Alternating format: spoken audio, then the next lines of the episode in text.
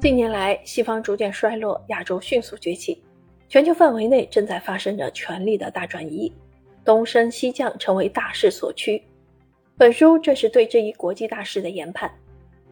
新加坡资深外交家、中国的选择作者马凯硕站在中美之外，从第三方的角度观察国际格局，结合时事分析其背后的成因，讨论包括中国在内的亚洲国家的崛起之路。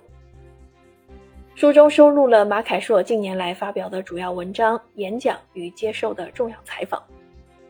本书的第一部分谈西方主导世界时代的终结。当前，西方所犯下的主要战略错误是拒绝正视和接受这一现实，由此引发出问题：西方如何学会在一个不再由自己主宰的世界里采取正确的战略行动？第二个部分谈亚洲的复兴。二十一世纪，亚洲将重返世界舞台的中心。事实上，欧洲和北美只是在过去的两百年里才实现了经济腾飞。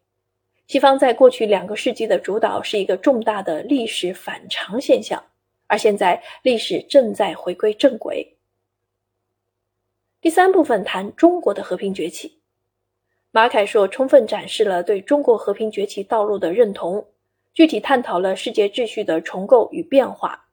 中国如何在后疫情时代和平发展、开展国际合作等等。第四部分谈全球化、多边主义与全球合作。当前人类面临着许多亟待解决的问题，皆需通过全球合作予以应对。马凯说认为，我们需要一种能够促进全球合作的多边世界秩序。多边外交应充分发挥其人类议会的功能。马凯硕在书中预言，二十一世纪将见证。亚洲重返世界舞台的中心，中国和平崛起，全球秩序重构。相信随着全球化的进一步发展，亚洲世界、东方文明将为人类的未来做出更重要的贡献。